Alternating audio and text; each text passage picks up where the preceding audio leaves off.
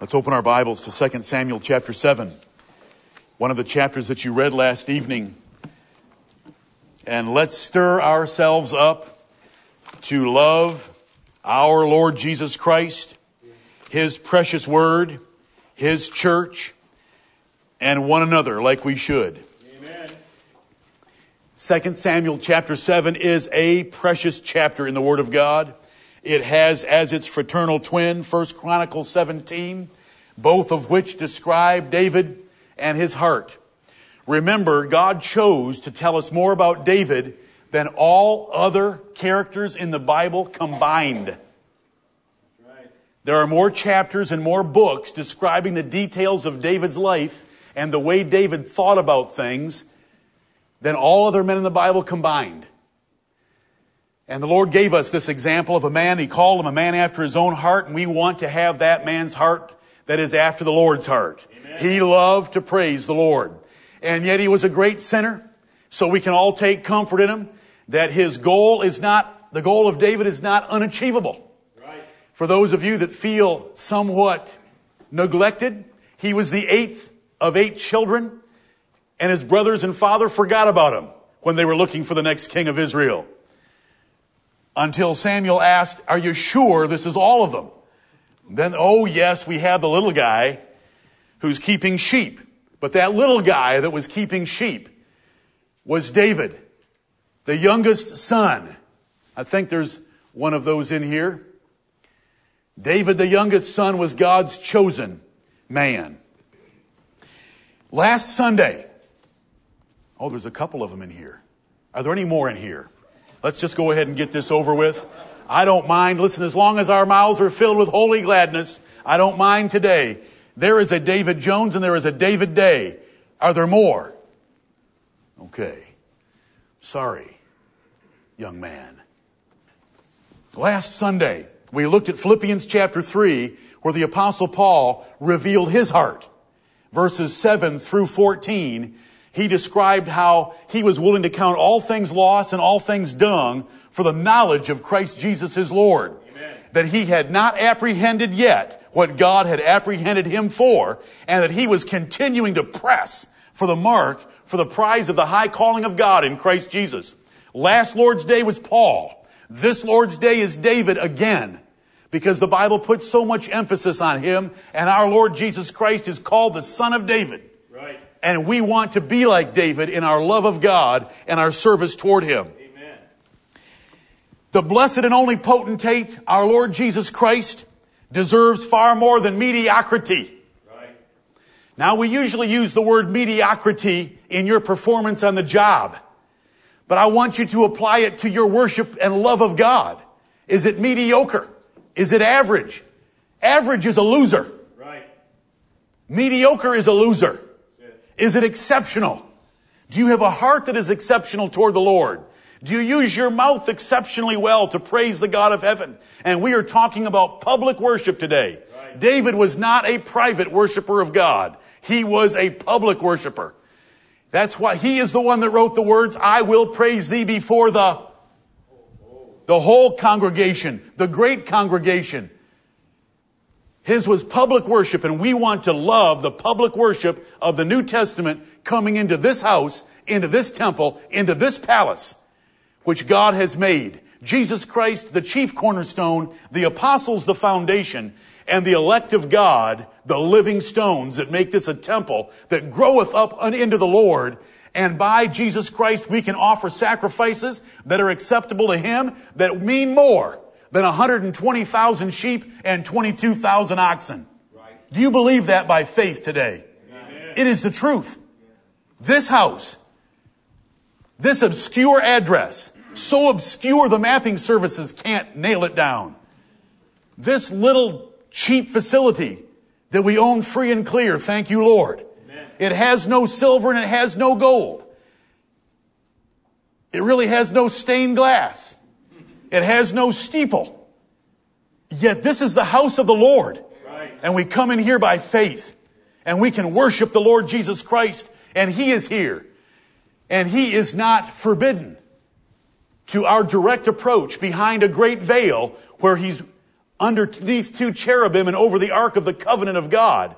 We can go straight to him by prayer. Amen. You can speak to him right now in your heart and he hears every word. Let's worship him today. Let's not be mediocre about it. Let's be exceptional.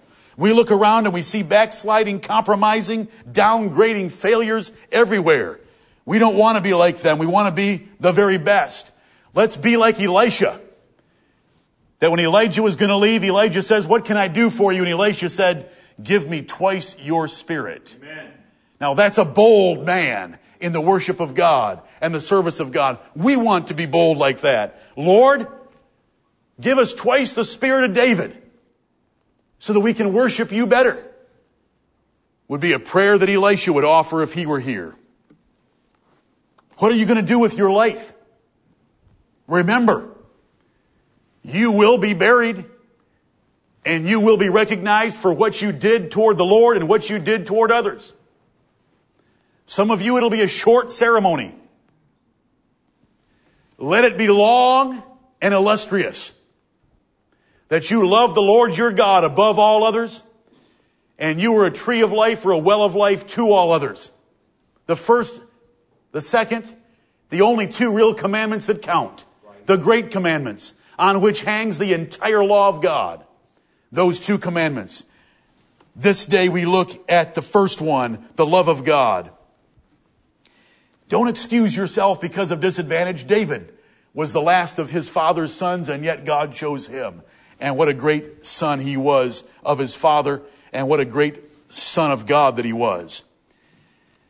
No one loved the Lord like David that had a heart that God chose to have him pen down all those psalms that we read. David poured out his heart about his enemies. David poured out his heart about his sins.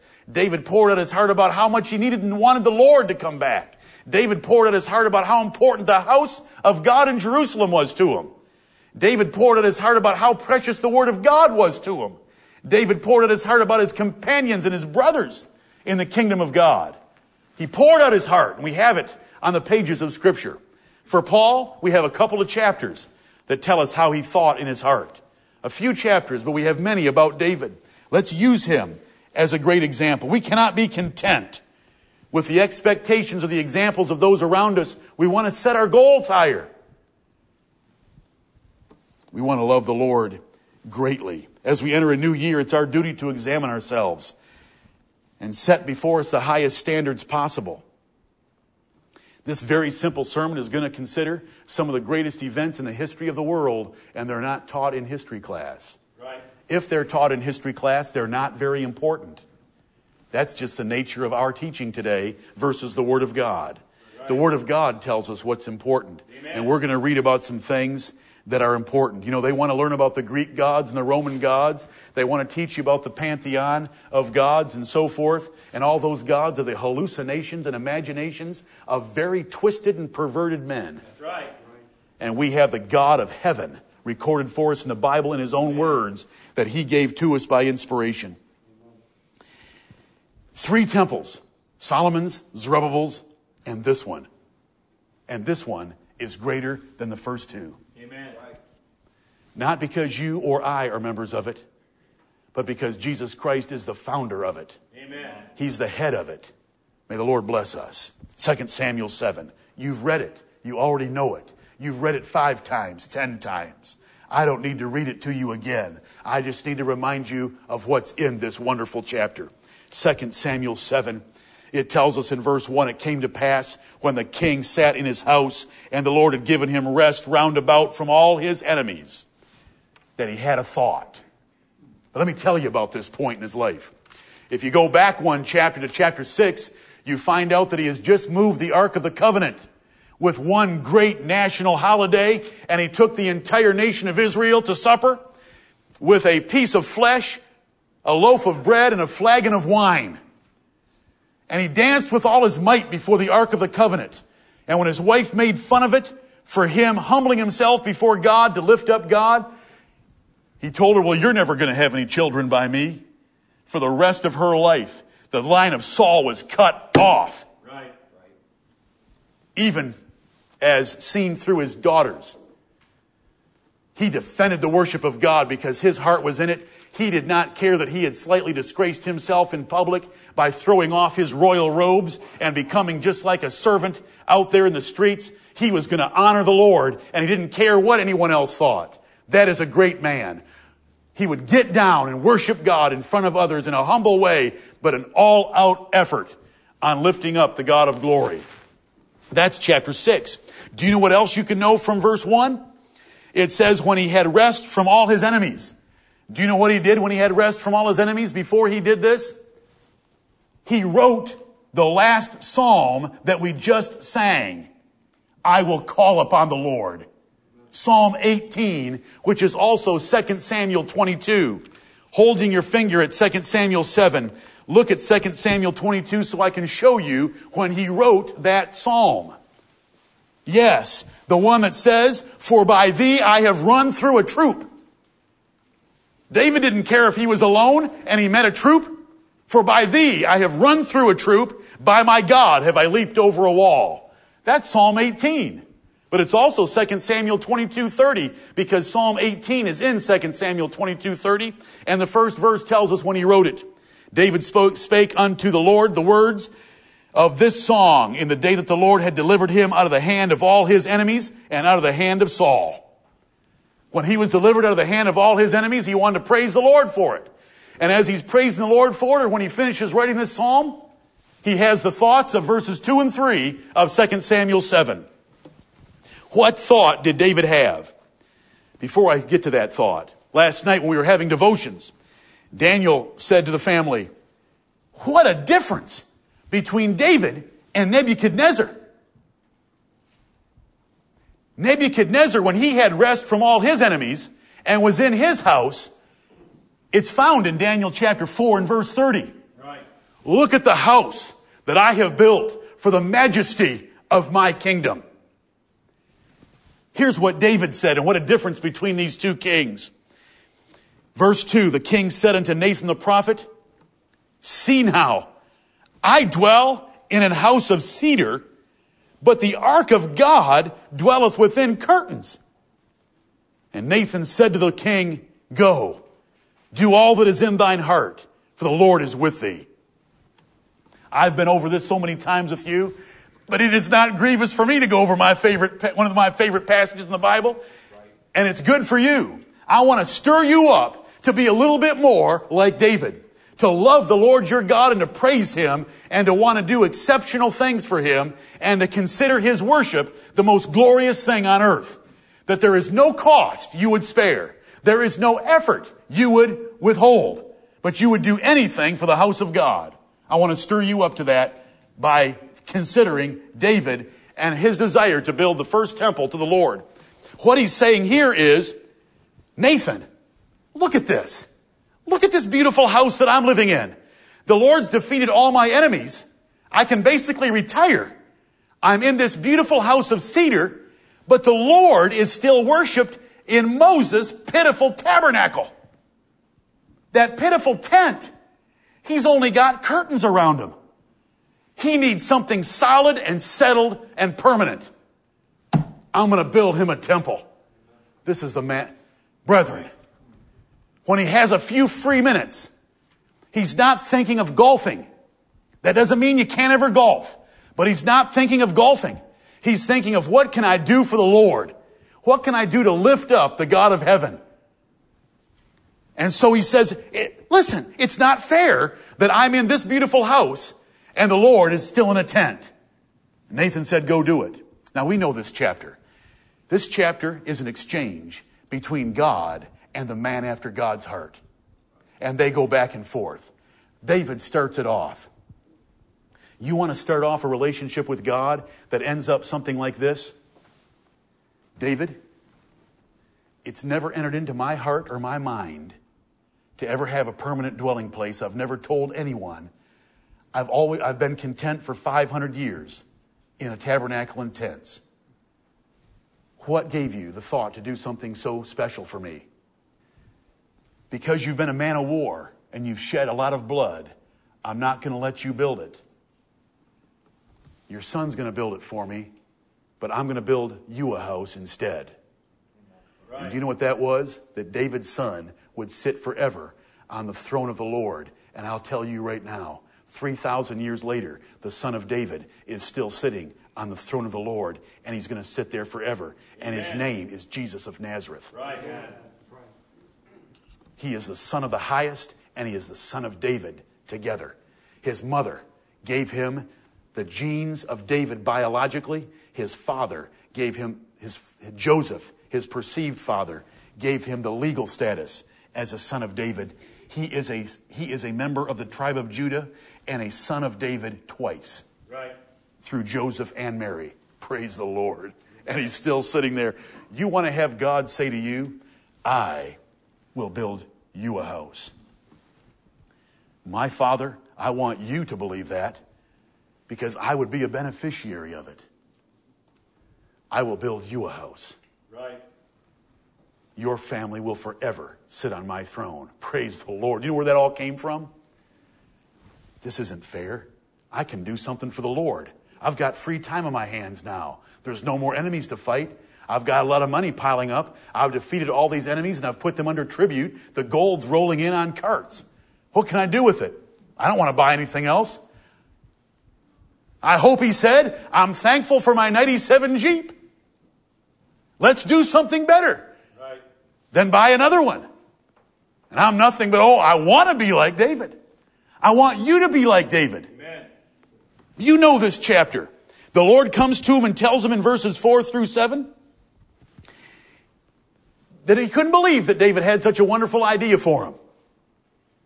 This is the Lord. I, I didn't think of anything like David. I wasn't, I wasn't unhappy. Can you imagine the Lord saying that? You've one upped me. You've thought of something that I hadn't thought of for myself. The Lord sometimes will, will re- reduce himself like that to make a point to us, just like he did when he was wrestling with Jacob. Then verses 8 and 11, God told David all that he had done for him. And he said, if that wasn't, I took you from the sheepcotes. I've made you great. Look at verse 9. I've given you a great name in the earth like the great men of the earth. I've lifted you up and exalted you, but I'm going to build you a house. I'm going to make it greater forever. Not only have I taken you from being a shepherd, made you a king, I'm going to make your sons kings forever and ever and ever. And ever. And ever. They're still there. The Lord Jesus Christ. Verses 12 through 17, he describes what that house he's going to build him is going to be. It's going to be the kingdom of the Lord and the throne of the kingdom of the Lord, and his sons would sit on it forever. He explains that to David. Then David worships the Lord in verses 18 through 21 for having been so kind to him in making him king. And he says, you're, that's like a small thing compared to what you've told me now. You took me from being a shepherd, from being son number eight, and you made me a king and a great man in the earth. You've given me victory over all my enemies. But now you've spoken of your servant for a great time to come. Now you're talking about stretching it out into the future forever. I'm not worthy of this. Then he praises the Lord for his great goodness to Israel, and he tells the Lord, Please keep what you've said. Please do what you've said. You know, that's not wrong to pray that way. Amen. You know, when you read the last few verses and, and David's basically saying, Do you know what you just said, Lord? I hope you'll do what you just said. With thy blessing, let the house of thy servant be blessed forever. Verse 29, the last couple clauses. O Lord God, thou hast spoken it. This is 2 Samuel 7. What do we want from 2 Samuel 7? David's heart. Look at David's love of God and his zeal for worshiping God and his zeal for the house of God. On his own, he was thinking of doing something extra for God. When was the last time you did something extra for the Lord? You know, if we just do what God's commanded us to do, we are supposed to say, according to Luke 17:10, we are unprofitable servants. We have done that which was our duty to do. Right. But David went far beyond his duty. Do you listen to, do you listen to music in your house or do you sing in your house for lifting up the Lord Jesus Christ and praising the God of heaven? Do you read the Bible to get into passages like this, to lift up the God of heaven and to delight in Him? like David did? Do you love to come into the house of the Lord? Did you take meticulous efforts to prepare last night and to get into bed on time? Because this day, this house, this worship was the most important thing in your life. Is this the great thing in your life? If it's not, you're a deceiver because you're pretending to be a Christian, but you're not giving him your best. Let's stir ourselves up to give him our best. Right. Let's love to, to lay, to, to take the Word of God into a bedroom, into an office, into a side room, and look at passages like this and stir ourselves up that we would love the Lord like this. Let's prepare to come into the house of God. Did you prepare this morning? Did you pray this morning for today's assemblies? Are you here ready to worship God? Is there anything in you like David? Right. What a blessing he had. Let's go to 1 Chronicles 21. First Chronicles 21. If you're having trouble knowing where to read this year, let me help you. First and Second Samuel, First and Second Kings, and First Chronicles, five books. They will stir you up. They're a man God chose. You like to read biographies? Well, read the biography of David and Solomon. Right. Because God put them in the Bible. And He put them in there a couple of times. First Chronicles 21, God left David. God gave David over to Satan because he had a case against Israel. Not against David, but against Israel. So he let Satan have David just like he let Satan have Job. He left David just like he left Hezekiah. And David called Joab to number Israel. And God had said, don't number your people because I don't want you going into battle based on numerical superiority. I don't want you making tactical decisions based on how many you got and how many he got. I want you making decisions based on the Lord reigneth. Amen. And the Lord will deliver us. Anyway, that you you've we can't we can't spend any time there. Anyway, God punished Israel because of that sin, because he had an occasion against Israel. And he offered David three choices, three years of famine, three months of being chased by your enemies, or three days of pestilence before the Lord. And David said, I'd rather fall into your hands than anyone else's, so give me the three days of pestilence. 70,000 men fall dead. And David and the elders of Israel are worshiping God and begging for the plague to stop. And David looks up. This is all in First Chronicles 21. This is what I meant by events that history books don't tell us about and are great events in the history of the world. Right. An angel came down and just stood there with an open sword and breathed pestilence onto Israel and killed 70,000 men. And God opened the eyes of David, and there stood that angel in the midst of Jerusalem with a drawn sword, and the plague was devouring 70,000 men. And God, through Nathan the prophet, said, Get down there to him. And David went down there, and he was standing at the piece of property of a Jebusite. They had owned Jerusalem before David and Joab had taken it. And David said, Give me this field. Give me this field and give me your stuff because I need to offer a sacrifice to the Lord. And, and this Jebusite, the Bible tells us, he conducted himself like a king. He said, You take everything I've got. You take my oxen, you take the yoke and burn it for wood, and you offer your sacrifice. David said, This is 1 Chronicles chapter 21. Look at verse 22. 1 Chronicles 21, 22. I could read these Bible stories. I've read them so many times, but I want to read them so many more times. Every time I read them, they stir me up again. Look what David said in verse 22. Grant me the place of this threshing floor that I may build an altar therein unto the Lord. Thou shalt grant it me for the full price that the plague may be stayed from the people. And Ornan said unto David, Take it to thee and let my Lord the king do that which is good in his eyes. Lo, I give thee the oxen also for burnt offerings, and the threshing instruments for wood, and the wheat for the meat offering. I give it all. And King David said to Ornan, Nay, but I will verily buy it for the full price. For I will not take that which is thine for the Lord, nor offer burnt offerings without cost. I am not going to worship God without it costing me something. Now that is an attitude that every pastor wants to see in his church, and it's the attitude the Lord Jesus Christ wants to see from all of us. We don't want things convenient.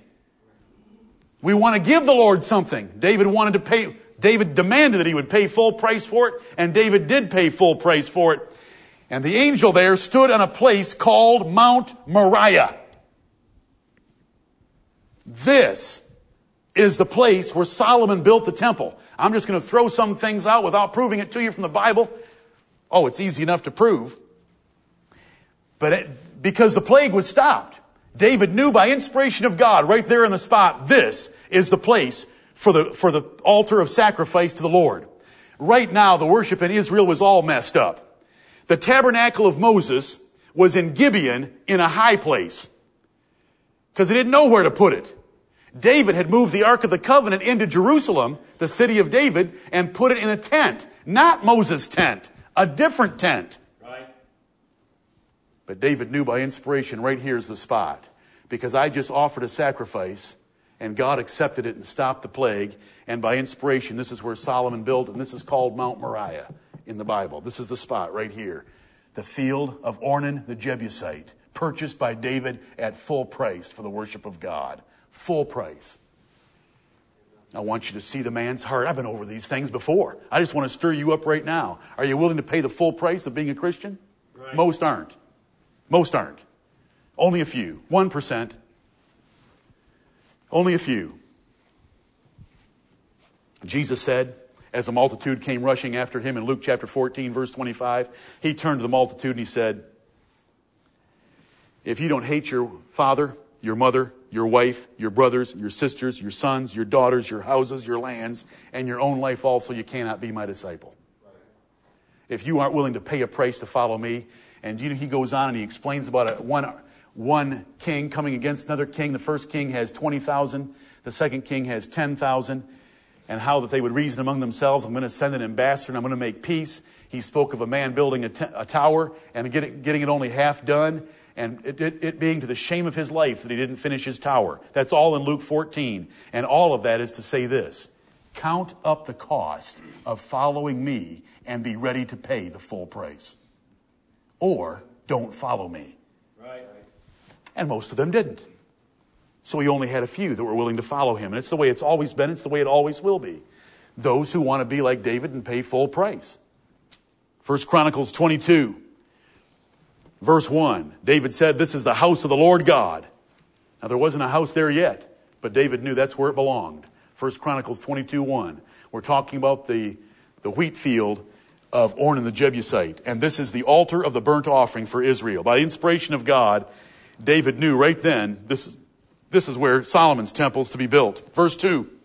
And David commanded to gather together the strangers that were in the land of Israel and he set masons to hew wrought stones to build the house of God. And David prepared iron in abundance for the nails for the doors of the gates and for the joinings, and brass in abundance without weight. Also cedar trees in abundance. For the Zidonians and they of Tyre brought much cedar wood to David. And David said, Solomon my son is young and tender, and the house that is to be builded for the Lord must be exceeding magnifical of fame and of glory throughout all countries. I will therefore now make preparation for it. So David prepared abundantly before his death. First Chronicles 22 and verse 5. The house of God needs to be exceeding magnifical. Do you do everything in your power to make this church exceeding magnifical? It is true in all churches that it is a minority of the whole church that labors to make it exceeding magnifical, and the rest are boat anchors. But by the grace of God, we are still going to be able to pull skiers. Exceeding magnifical. I love those two words. And we're gonna, we're gonna measure exceeding magnifical the way God measures it. It's not the size of the gymnasium outside. It's not the number of buses in the parking lot. It's the spirituality of the membership and their love of worshiping Jesus Christ. Exceeding magnifical. What else does he say? Of fame and of glory throughout all countries. I want, by the grace of God, this little obscure church in Greenville, South Carolina, to be of fame and glory throughout all countries. And we already are. There are hundreds of people in many countries who come to our website for the only comfort and confidence in God's Word that they know where to find.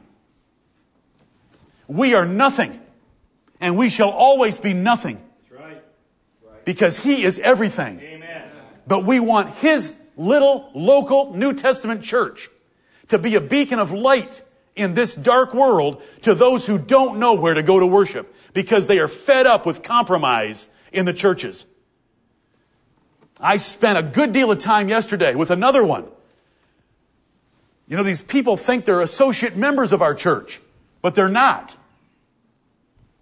You know, they need to, they need to find a church, start a church, or move to this church. But they're so thankful. David wanted the temple to be exceeding magnifical. It was going to be as magnificent and beautiful as he could make it. He wanted to be known for fame and glory throughout the world. And it was. The Queen of Sheba wanted to come and see the glory of Solomon's kingdom. Right. But we want our church, not for our sake, because we're nothing, but for the Lord Jesus Christ's sake. John the Baptist said, He must increase, I must decrease. And we just want to keep right on decreasing. I tell every single person that contacts us, we're nothing but a bunch of ugly sinners saved by grace, trying to follow the Bible as closely as we can. That's all we are. It's all we'll ever be. But let's try to have a New Testament church based on the description that the New Testament gives because we have the blueprint that David had for the temple. David got a blueprint straight from heaven. David didn't take drafting classes at Greenville Tech. But if you go and look in the Bible,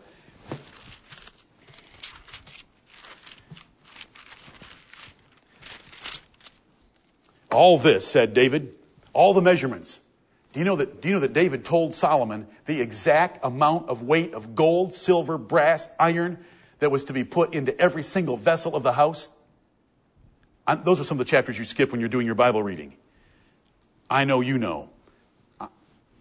Those chapters where he is specifying the exact weight of every vessel in the house of God.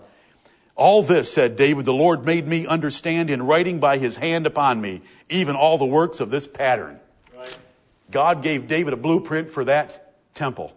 We have a blueprint for this temple. It's called the New Testament Scriptures. Amen. Paul wrote Timothy and said, If I tarry, that thou mayest know how thou oughtest to behave thyself in the house of God, which is the church of the living God, the pillar and ground of the truth.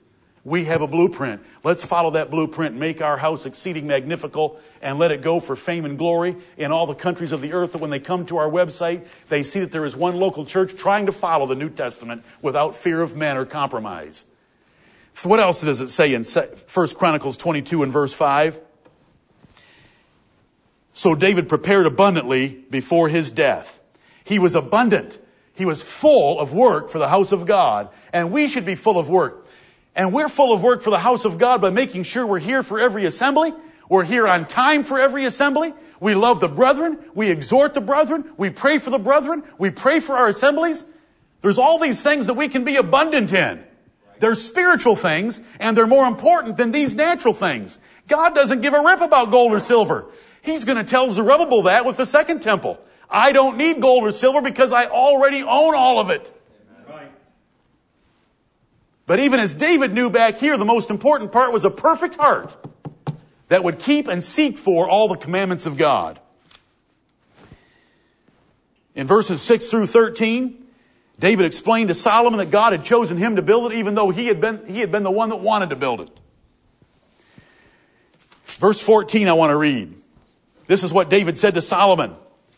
Now behold, in my trouble, I have prepared for the house of the Lord you're not going to see an amount like this anywhere else in the Bible. I think you can go ahead and add up everything else you can read in the Bible about talents of gold. Go ahead and do a little mathematical survey and add it up and see if you come up to this total. Now behold, in my trouble I have prepared for the house of the Lord an hundred thousand talents of gold, and a thousand thousand talents of silver, and of brass and iron without weight, for it is in abundance. Timber also and stone have I prepared, and thou mayest add thereto. Moreover, there are workers with thee in abundance, hewers and workers of stone and timber and all manner of cunning men for every manner of work of the gold, the silver, and the brass and the iron. There is no number. Arise therefore and be doing, and the Lord be with thee. The point I want to get out of this, I have prepared in my trouble for the house of the Lord. I have spared no pains. I have troubled myself to go and get all this. And these are the largest numbers you will find in the Bible by far. That David accumulated for the building of the exceeding magnificent temple of God that Solomon actually put together for him. In my trouble. Is it a trouble sometimes for you to serve the church? Is it a trouble sometimes for you to be here at an assembly? Is it a trouble sometimes to get up on time to be here on time? Is it a trouble to take time to pray for this assembly? In my trouble, we should be willing to do that if we're going to be like David. See, we don't have gold and silver to, well, a little bit, but we don't have gold and silver to put on the walls.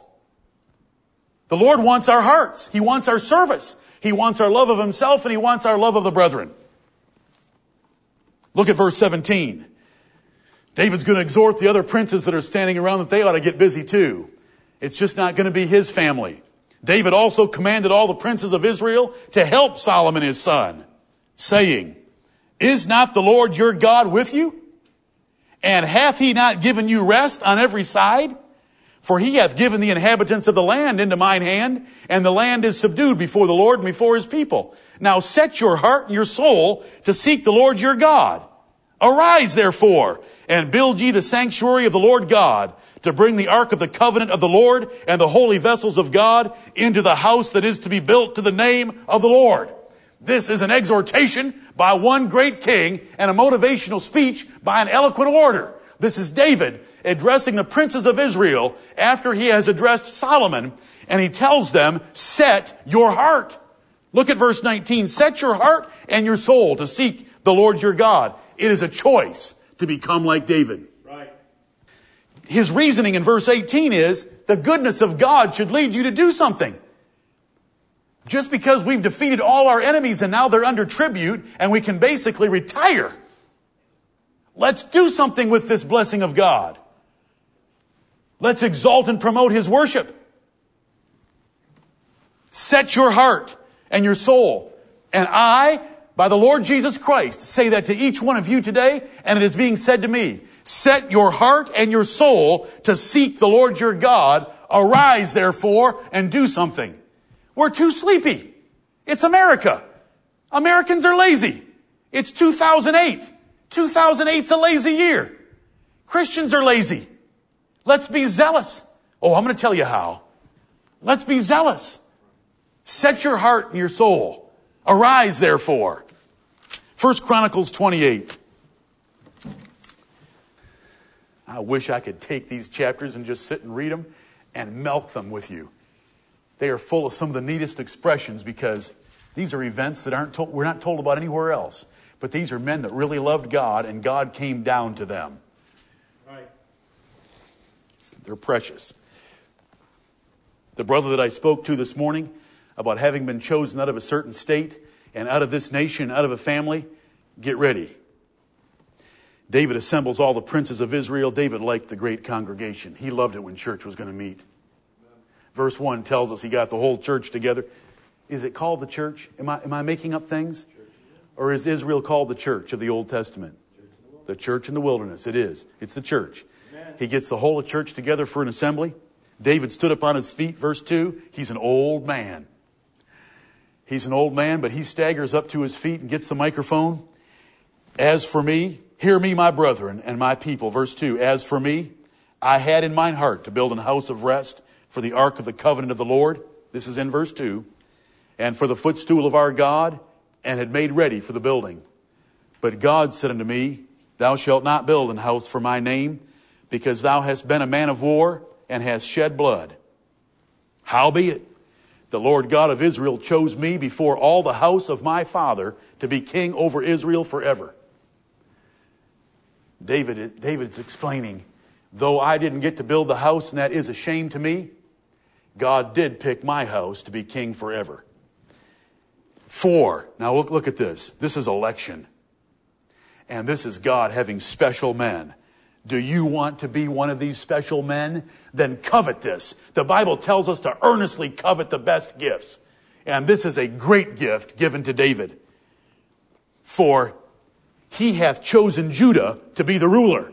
Israel was broken into 12 tribes. God chose the tribe of Judah to be the ruling tribe. And of the house of Judah, the house of my father, Jesse, out of all the men in Judah, and they numbered hundreds of thousands, God chose Jesse. And among the sons of my father, and there were eight of them, he liked me to make me king over all Israel. I've shown you these verses before. The whole nation, five million. Judah, 500,000. Jesse, a father and eight sons. He liked me. Listen, I can look, I could stop right now and go through the families and sitting in this church, and you have been chosen out of your families, and God has made a difference in you, your parents, grandparents, each one of you, because He liked you. Amen. That's right. Now, what are you going to do because of that? He liked you. I just those words are chosen by the Holy Spirit. They're not mine, they're his. He liked me to make me king over all Israel. It's God has shown us so much mercy. Sister, do you, do you feel that he likes you? Do you know that he likes you? You don't have to say anything.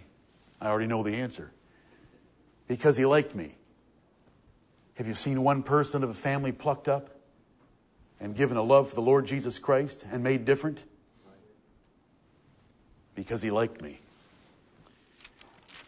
David exhorted these princes that were standing there. I want you to notice verse 8.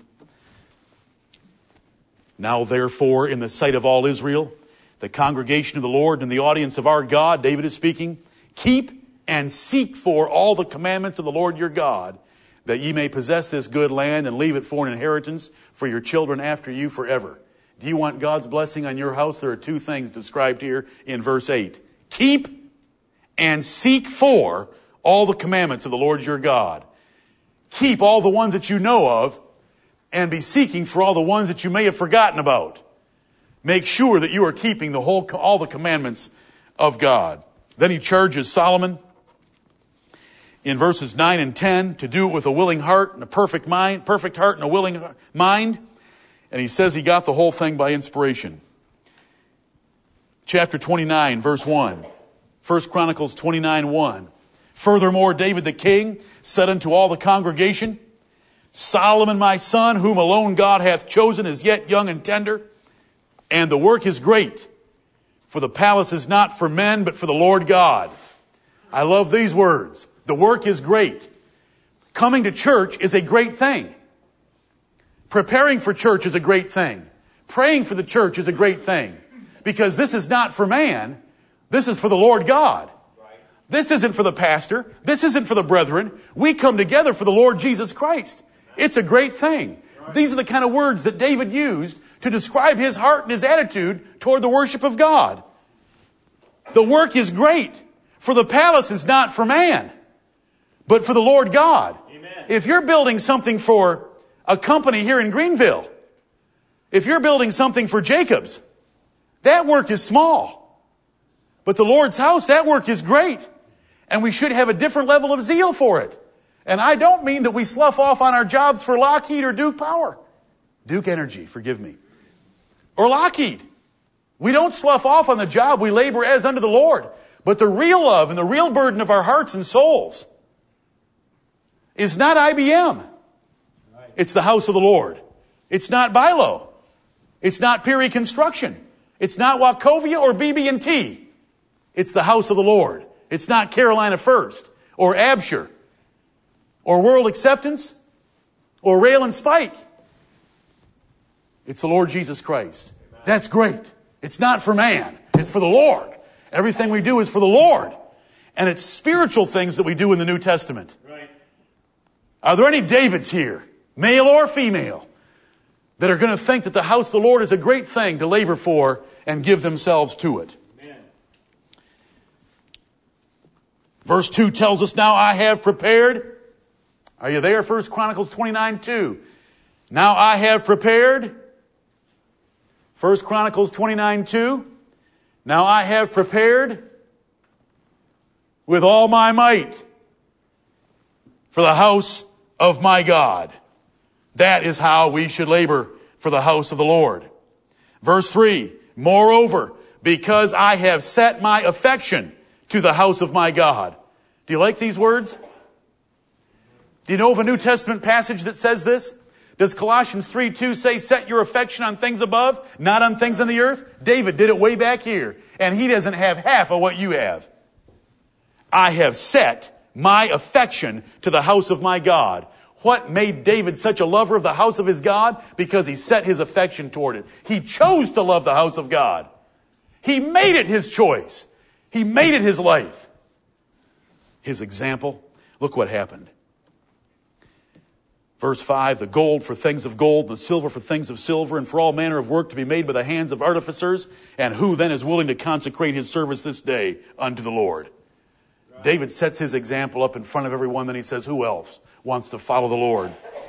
Verse 6 Then the chief of the fathers and princes of the tribes of Israel, and the captains of thousands and of hundreds, with the rulers of the king's work, offered willingly. Amen and gave for the service of the house of God of gold 5,000 talents and 10,000 drams, and of silver 10,000 talents, and of brass 18,000 talents, and 100,000 talents of iron. What a great worship service they had. And it was, there was great joy. Look at verse 9. Then the people rejoiced for that they had offered willingly, because with perfect heart they offered willingly to the Lord. And David the king also rejoiced with great joy. That is a church service. David takes the lead, the people follow, and they offer willingly, and they do it with a perfect heart. And David and all the people are excited and thankful because they're throwing away their money in the greatest cause there is, the house of the Lord their God.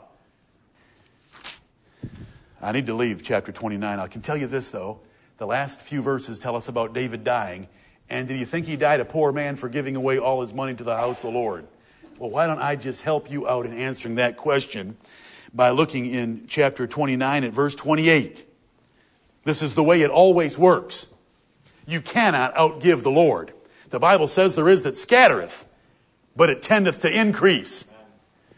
First Chronicles 29, 28, and he died in a good old age, full of days, riches, and honor.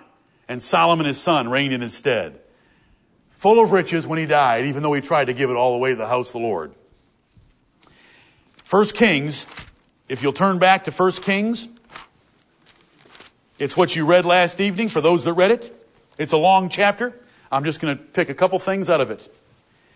First Kings 8 also has a fraternal twin. It's Second Chronicles chapters 5, 6, and 7. In order to ask for you to read only one chapter, I picked 1 Kings 8 instead of 3. They're about the same size, though.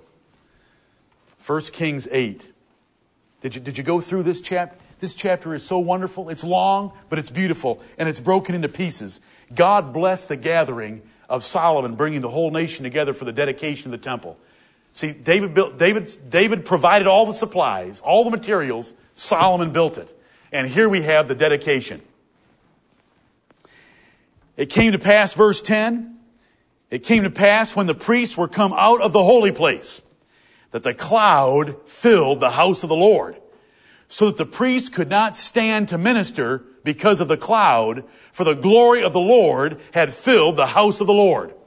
This beautiful temple of gold that Solomon had built He's now going to dedicate it. And the first act of dedication, that little box, it was only four and a half feet long. That little gold box called the Ark of the Covenant is carried in there on some, on some staves by the priest. It didn't come in in a new ox cart. Right. It came in on staves and the shoulders put inside the veil under the cherubim that had their wings spread over it, where God dwelt in the Old Testament for the illustration of his people.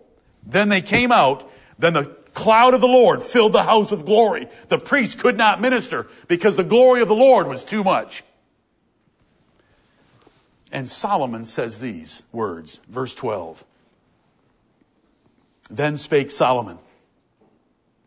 He's on a scaffold. If you read all the accounts, you get all the information. He is on a scaffold that he made for himself so the people could see him. Then spake Solomon, The Lord said that he would dwell in the thick darkness. The presence of God was so real in the temple that the whole nation knew that God had come down into Solomon's temple. Solomon says one thing in the third person about the Lord. The Lord said that he would dwell in the thick darkness. And then he, then he speaks to the Lord. I have surely built thee an house to dwell in, a settled place for thee to abide in forever. You no longer have to be in a tent. You no longer have to be in a tabernacle or curtains. He's, over, he's overwhelmed that the God that said, I would dwell in the thick darkness, had just come into his temple. And now he says to that God, I have surely built thee an house to dwell in, a settled place for thee to abide in forever. The personal relationship of David's son Solomon with the Lord. I wanted to do something for you, and my father wanted to do something for you, and we've done it. And this is your settled place. Is it good enough for you? Will you stay here forever? It's the house we give you forever. Verse 14 is the second speech he gives. He turns around and he blesses Israel in the name of the Lord and blesses God for their, his blessing toward Israel. And he mentions David's desire to build it and so forth. Then he comes to verse 22, his third speech. And this is where he stood on his knees. He stood on his knees and he lifted up his hands toward heaven and he dedicated this temple with the prayer that follows. And the prayer that follows is listing the needs that men run into in their lives when I have this need, when your people have this need, if they turn and pray toward this temple, will you hear from heaven and grant them their petition? And he works his way through all kinds of petitions, and the last one being, if you have to chasten us and take us captive into a foreign nation, if in that foreign place we turn and pray toward this house or where this house once stood, will you hear from heaven? Can you think of someone that did that? Daniel would open the windows in Babylon, 500 miles away, and pray toward Jerusalem, where this temple had once stood. Now, I want to tell you a secret that's no secret if you know anything about history. The Muslims have never invented anything religiously, Right. they stole it all. Half of it was stolen from the Jews, and half of it was stolen from Christians. They pray toward Mecca. Do you know where they got that idea? We just read it. Right. They think that's the house of God because a big meteorite fell down and they still worship that meteorite. The cobblestone. Go read about it. They ain't got nothing. They're imitators. They're imitators and they don't have a God nor a Savior. We have Jehovah and His Son Jesus Christ. This was the first temple. This was Solomon's temple.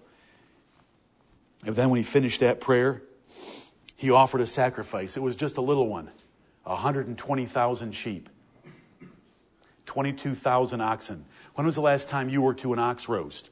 An ox is a pretty big chunk of flesh, but he offered 22,000 of them. Right. Now, you don't find it here, but he offered it, and the altar couldn't hold it. It does tell you here if you read it carefully. There was a huge courtyard between the altar and the, the actual temple, a, a huge open area. Do you know how big the altar was? It was 900 square feet. We have some young couples that think that living in 900 square feet is okay. And that's okay with that. That's okay. Or less.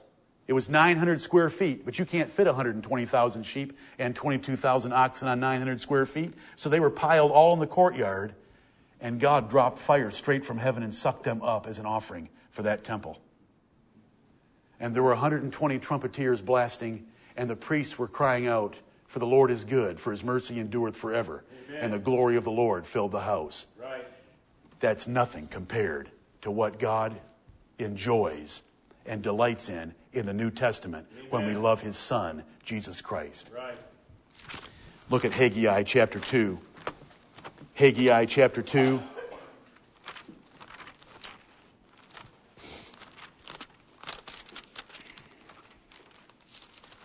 You can go back and read those chapters. They are filled with information about the singers, what they were singing, the players, the sacrifice, the altar. That's a huge altar.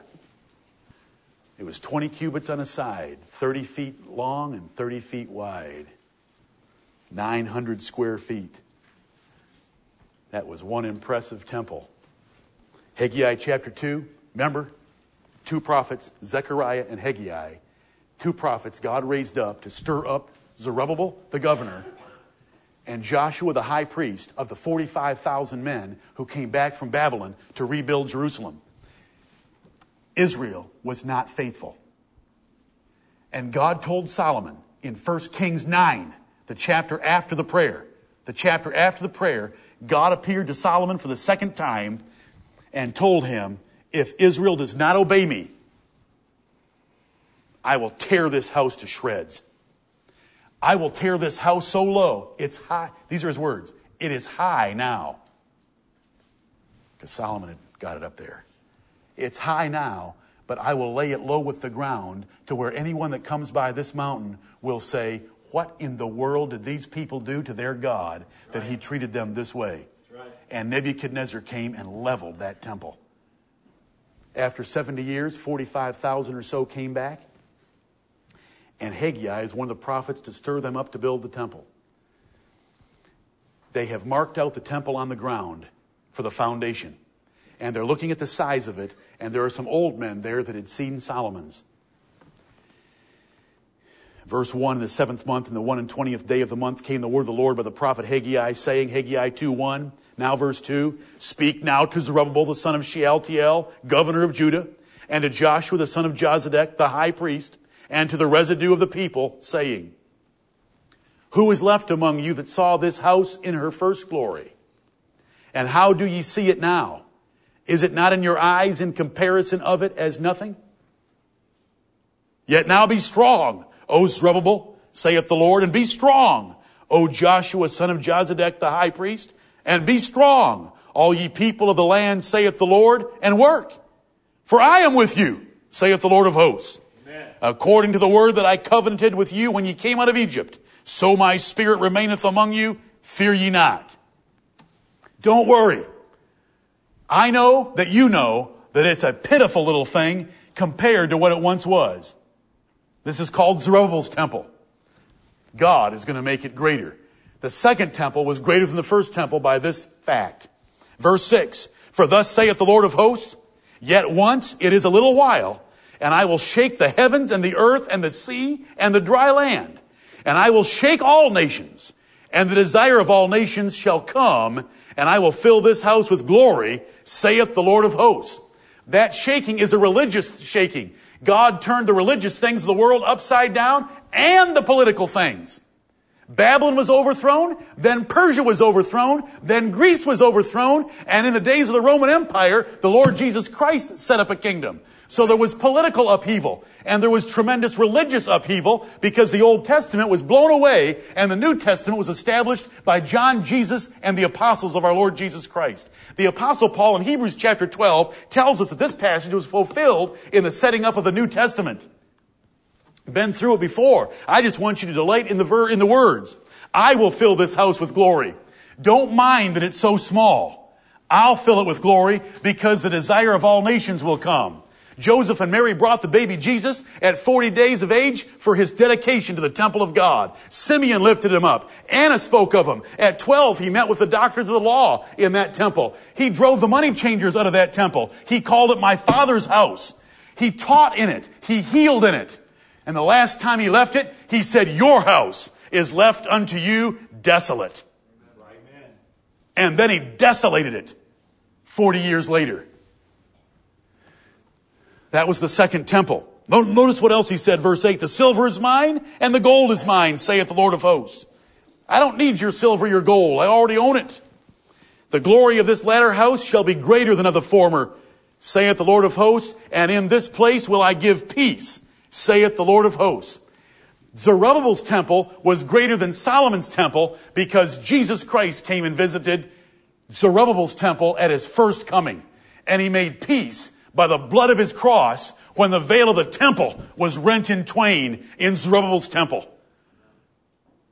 And then the Romans came and tore that one down, just like Jesus said. As the disciples told him in Matthew 24, look at all these, look at our beautiful temple. And Jesus said there aren't going to be two stones attached to each other. They're all going to be leveled to the ground. Because you knew not the day of your visitation. Luke 19, 41 through 44. Which brings me to 1 Corinthians chapter 3, the third temple. 1 Corinthians chapter 3. I thank you for your kind attention. I thank you for your patient attention. Oh, brethren, to have been Solomon, and stood on that scaffold and offered 120,000 sheep and to see the glory of the Lord fill the house. Pretty exciting. To have been Simeon or the apostles and see the Lord Jesus Christ visit the second temple. More exciting. Because he said of himself, a greater than Solomon is here. That's right. Praise the Lord. Are you with me? A greater than Solomon is here. But he only called it his father's house for three years. And then he said, Your house is left unto you desolate because they didn't want him. And he leveled it. Now, look what we read. 1 Corinthians 3.16. Know ye not? 1 Corinthians 3.16. Know ye not that ye are the temple of God Amen. and that the Spirit of God dwelleth in you? If any man defile the temple of God, him shall God destroy. For the temple of God is holy, which temple ye are. This is not your body. That is 1 Corinthians 6, 19 and 20, where it's talking about the sins of your body. This is the church of the Lord Jesus Christ right here. This chapter is talking about ministerial abuse of the churches of Jesus Christ. This is talking about Paul being a wise master builder and there being other builders. This is talking about Apollos and I have watered, but God gave the increase. This is talking about the church of the Lord Jesus Christ. If any man defile the temple of God, him shall God destroy, for the temple of God is holy, which temple ye are. Solomon had a temple, animal sacrifices, 120,000 sheep. Your heart today is worth more than that. Amen. Zerubbabel had a temple. Jesus visited it, and he made peace for us at the time that one stood. The latter house had greater glory than the former house. When you use the word latter or former, how many houses are you comparing? Two. Solomon's, Zerubbabel's, now there's another house. It's the church of the New Testament. Amen. It's talking about ministerial works, the foundation being laid of Jesus Christ, verse 11. No man building anything else upon that foundation. It's ministerial. Verses 16 and 17 are not your body. It's the local church body. For Ephesians chapter 2. I'm going to, Ephesians 2. I'll skip some. It's the year 2008. You're all getting older. What are we going to do for the Lord? Right. What are we going to do for his house? It's a spiritual house. It's just the local church of Jesus Christ of the New Testament. What are we going to do for it? Ephesians 2, verse 19. Speaking to Gentiles in Asia Minor of the Roman Empire.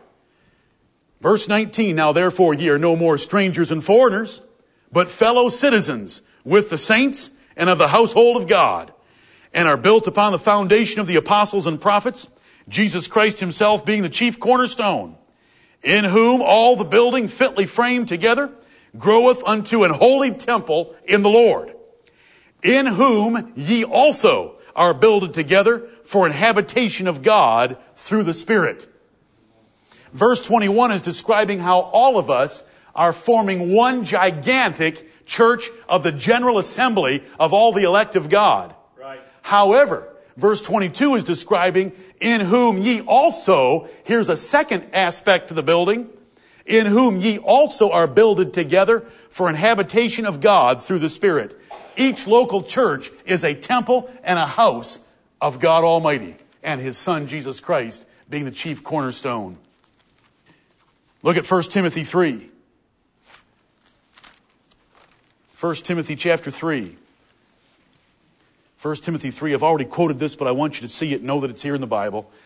1 Timothy 3:14 These things write I unto thee hoping to come unto thee shortly Timothy verse 15 But if I tarry long that thou mayest know how thou oughtest to behave thyself in the house of God which is the church of the living God the pillar and ground of the truth and then it goes on to give us that wonderful short description of the wonderful mysteries of truth and the, and the gospel that are kept in his church three temples Solomon's, Zerubbabel's, the Lord Jesus Christ. The Lord Jesus Christ include individual local temples in geographical locations like this church. This is the temple of the Lord Jesus Christ. This is the Son of David sits on a throne, and the Son of David walks in this church by his Spirit. He walks among his seven golden candlesticks, which represent his seven churches.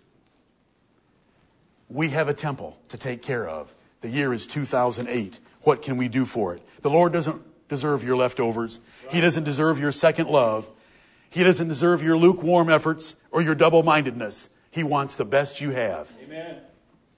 He took the firstborn of families and animals, and he expects first fruits giving. Second best stinks. Always has. Where do you stand in reading, praying, praising, singing, weeping, serving, helping, provoking, and building this temple? What gifts do you bring? Set your affection toward it. Arise and let us be building. Right. What do you give him daily? How about on Sundays? What about today? Brethren, you can pray for this church. You can fervently pray for the members of this church, for the assemblies of this church. Do you fervently pray for this church? David said, pray for the peace of Jerusalem. They shall prosper that love thee. In Psalm 122. Do you prepare? If you understood that this was the house and temple of God, you would prepare before you come in here. You'd be ready to come and worship God with your whole heart, mind, soul, and strength. In your trouble, you would get ready. Amen. You would be punctual. You'd be on time. Because the work is great. Because it's not for man, it's for the Lord God. Amen. So you'd be punctual. You would love to praise. You would crave congregational worship. You would love to turn the red hymnal, the burgundy hymnal, the psalter, to lift up your voice in praise by psalm, song, spiritual songs and hymns. Amen. You would promote. You'll exhort and provoke your brethren to love this house. You'll make this church great in the eyes of every member. You'll protect it from compromisers, backsliders, and heretics. You'll protect it from division. You'll provide for it. Whatever it needs, you'll do it. Right. Whether it's cutting the grass, putting up new mini blinds next door, or putting in the general fund, you'll do what it takes. You'll participate. If there's any, if volunteers are asked for, you're there. Right. You're ready to help. The Lord sees every effort made toward the third greatest temple that ever stood on this earth. The churches of the Lord Jesus Christ. You'll make it your priority. You'll hardly ever miss an assembly because this is the priority of your life. Amen. You'll do everything you can to maintain the unity of the Spirit in the bond of peace. Right. You'll be a peacemaker in this house because the God of heaven loves peace Amen. and the peacemakers shall see him. You'll be positive about this house. And anybody can criticize. The ones that criticize never do anything. The ones that do everything never criticize. Let's be positive about our church. Let's build it and make it a positive, a joy, a, fame and glory to the scattered sheep of the Lord Jesus Christ that may find out about our website. Not for our sake, for the Lord's sake. That there's one little group of people left on earth that will not compromise. Let's be practical. There's, there's lots of little things you can do to build this house. The words of Jonathan are about ended. David loved the house of God. He wanted to make it exceeding magnifical and of fame and glory throughout the world. He prepared abundantly for it. And, he, and in his trouble, he did it. And he did it with all his might because the work was for the Lord, not for man. Amen. Brethren, it's 2008. We have a wonderful opportunity. Every brother and sister in here, according to the Word of God, is a living stone, a living stone in the temple of God. We love each one of them. We pray for the ministry. We pray for the assemblies. We participate. We promote. We provoke. We prepare. We're punctual. We make it a priority. And we can be like David, though in the New Testament. May the Lord bless us to take care of this temple that he's given us. It is not a light thing. Right. If any man defile the temple of God, him shall God destroy, Right. which temple ye are. Amen.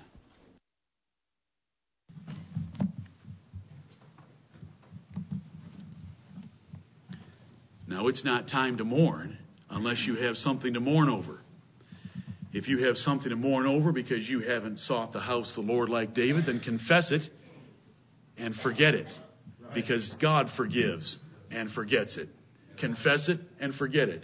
And turn to number 303 in your burgundy hymnals and let's hear 120 trumpeters that are trumpeting from their hearts through their mouths.